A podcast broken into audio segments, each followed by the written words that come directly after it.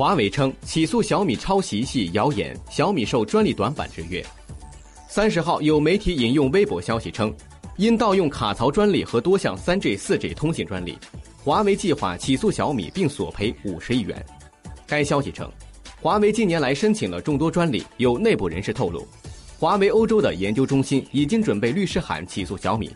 认为小米抄袭华为的卡槽设计，并盗用了多项三 G、四 G 设计，至少索赔五十亿元人民币。对此消息，华为相关负责人士三十号向证券日报记者表示，这则消息系网络谣言。